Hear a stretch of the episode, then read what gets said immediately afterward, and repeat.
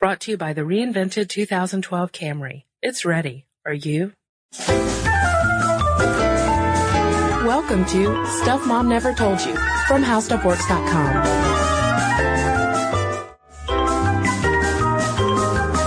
Hey there, and welcome to the podcast. This is Cristen. And this is Molly. And guys, we have got some exciting homeschool anecdotes coming up. All right, Molly. I don't know that they're that exciting, but I think I think I've told you before on the podcast, Molly, that that I am a product of homeschool. Yes.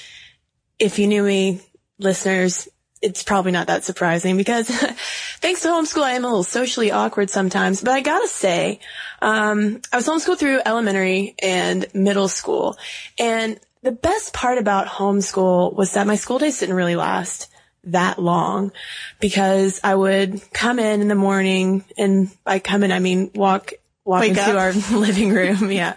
Get my books and I would just sit down and do my work. There weren't that many distractions around me in middle school. Uh, I was the only one. My mom was homeschooling because my older siblings had graduated by that time. So it was just me sitting there doing my work and I was able to get through pretty quickly. And it makes me wonder whether or not I would have been able to do the same amount of work in the same amount of time if I had been in a traditional public school. Because especially in middle school, you know, boys would have been around distracting me, other girls. That's when girls start getting kind of, for lack of a better word, catty. And there's just a lot more going on in those classrooms. But you know, I made it through okay. Yeah. Wasn't the ringing endorsement I was hoping for, Cristen. But, you know, we do have to make do with these distractions, but there is this new school of thought that um, holds that maybe we shouldn't have so many distractions in these formative years. Right. There's one newer trend that's coming up in public education of separating boys and girls into single sex classrooms.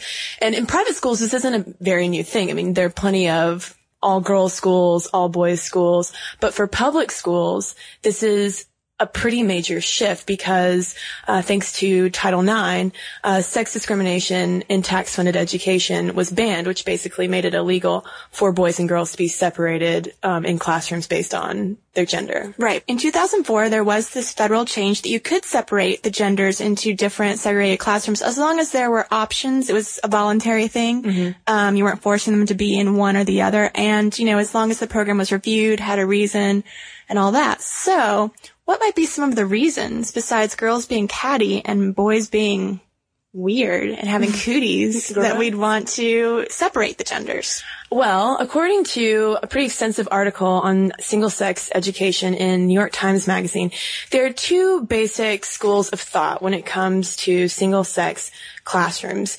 There are some people who favor separating boys from girls because they think that we're just two different, completely different beings, apples and oranges, who need to be taught in different ways because of our just basic biology. And then on the other hand, there's a group who thinks that since boys and girls have different social needs, they need to be taught differently as well. Right. So let's do the mm, biology reasons first. And this is something that Cristen and I have talked about before. Um, you may remember the podcast about whether men and women had different brains. And we came to the clu- conclusion that, you know, the brains do develop at different points. There might need to be, you know, tweaks in education so that you learn things when your brain is ready to process them. Uh, but people are taking this a step further and looking at a bunch of other things in a person's biology that might make them need a different classroom. The one thing I was surprised about, Cristen, uh, was that boys and girls hear differently. Right. Uh, I think the the statistic is that girls have four times as finely tuned hearing as boys do. So the argument then goes that teachers who are talking at a certain level will sound like they're yelling in front of a girl, whereas in front of a boy, it might just sound normal, like the way you and I are talking right now. So they're thinking that boys and girls needs to have different, uh, different teachers to facilitate that learning style differently. And there's also a question about whether or not boys and girls actually see differently. Uh, they think that the male eye is drawn to cooler co- colors like silver, blues, blacks, and grays and browns, which sort of reflected, I guess, if you look at, you know, crayon drawings of any five or six year old boy. And the female eye, on the other hand, is drawn to more textures and colors. Uh, they think that we are attracted to more warmer colors, like reds, yellows, and oranges. Which, speaking of uh, speaking of colors, that also reflects back to the podcast on whether or not girls actually like pink, which is kind of interesting. Um, but in my experience, I was kind of surprised about uh, this this idea of girls' eyes being drawn to more reds because I remember in high school we would ask our teachers not to write with um, on dry erase boards with red markers because it was really hard for a lot of the girls in my class. I remember to see red on a whiteboard, but maybe that's a whole different. Maybe we're just too problem. sensitive to the criticism that red sometimes portends yeah, maybe I felt like I was just being yelled at. You're being yelled at visually. exactly. But an, another interesting thing about the eye, Cristen, is they're saying that boys need a teacher who's constantly moving because their eyes are attracted to movement. So if you've got a teacher up who's just constantly writing at the board, they're saying that this is not going to stimulate boys to learn. They're going to get bored. They're going to be disinterested. Maybe that's when they start getting distracted.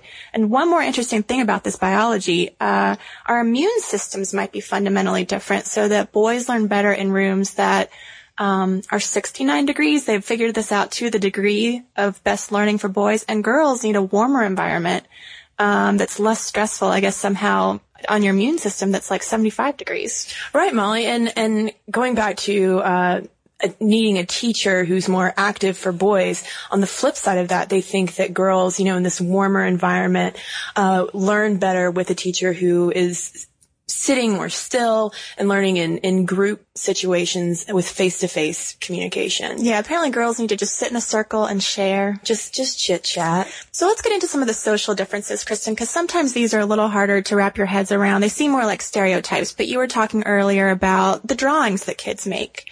And I was reading in one of the New York Times articles that, you know, if a boy does this very dark drawing of like a spaceship with lots of, you know, dark blacks and, you know, silvers and grays and all these very cold colors, and the girl draws this very, you know, pretty picture, mm-hmm. stereotypically pretty with, you know, a nice pink house, flowers, that teachers sort of subconsciously praise that pretty drawing and say to a boy, well, why isn't yours more, you know, pretty? And it would be the equivalent of going up to a girl and saying, why don't you draw a dog kicking another dog? Yeah, once you add some more action to that, to that family portrait. Right. So, it, you know, we often think about ways, I mean, I think the most obvious example people think of is that girls fall behind in math and science because, you know, boys start to excel at it and they feel bad, but there are subconscious ways that this is reflecting on the boys too. Mm-hmm. And then there's the question of whether or not separating boys and girls in classrooms can actually boost their self-esteem. I mean, just thinking about in middle school, I mean, you have all these pressures of raging hormones and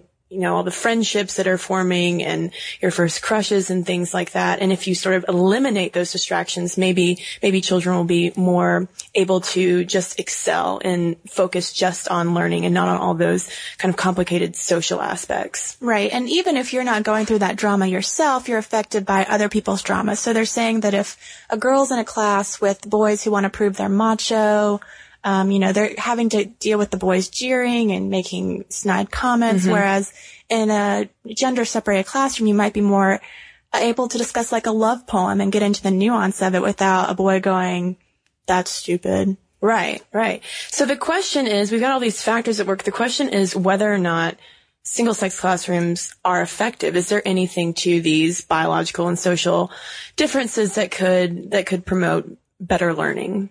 And so far on the learning question, studies aren't really holding this up. There's really no difference in test scores that any major study's been able to pick up, as I understand it, right, Cristen? Right. Um, on the one hand, there are more there are more schools than ever who are trying out uh, single sex classrooms, but there are also a number of schools who have tried this and the amount of resources that they've had to pour into separating boys and girls um, into different classrooms hasn't really paid off in the end in terms of uh, improving test scores overall. The Department of Education did a pretty extensive study, I think in 2006 on whether or not single sex schooling is effective.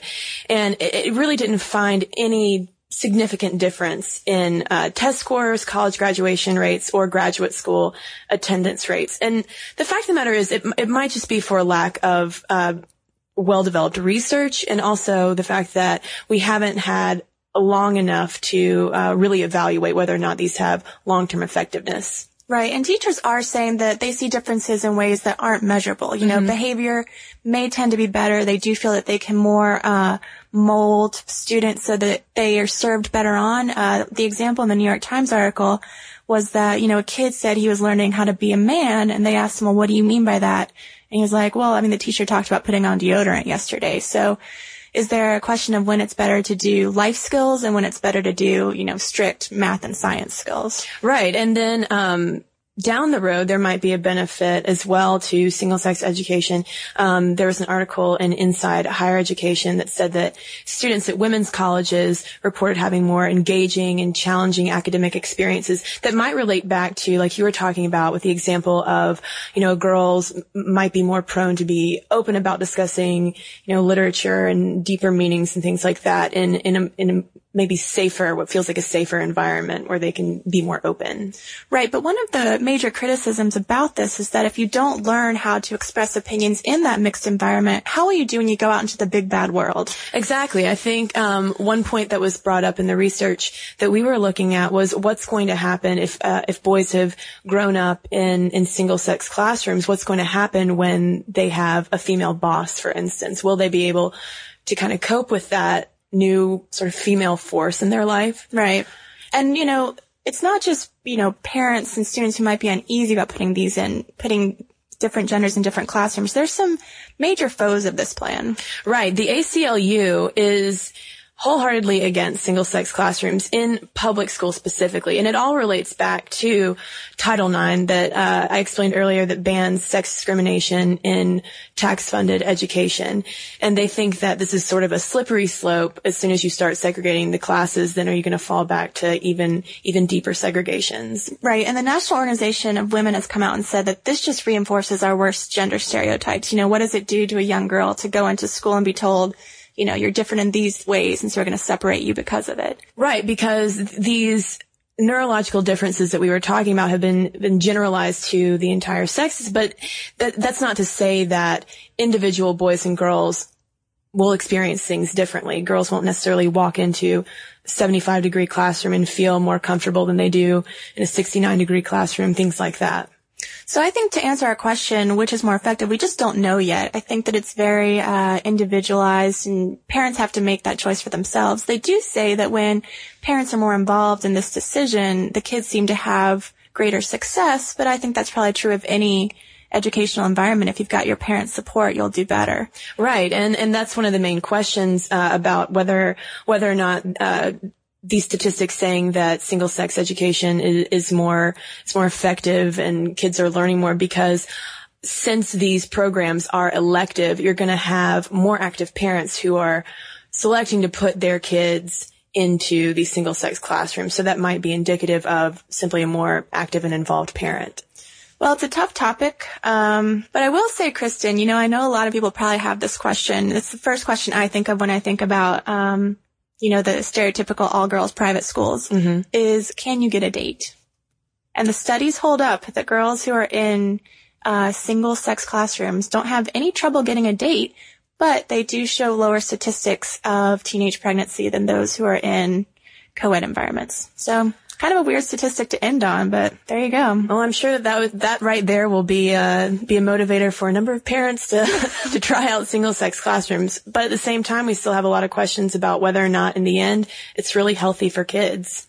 So So we'll keep an eye on that. time will definitely tell with this one. But if you'd like to learn more about education, gender differences, and all of the above, please check out our articles on howstuffworks.com. And if you have a question or comment for me or Molly, feel free to send us an email at momstuff at howstuffworks.com.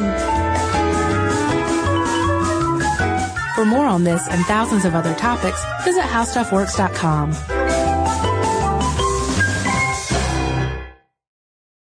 Brought to you by the reinvented 2012 Camry. It's ready. Are you?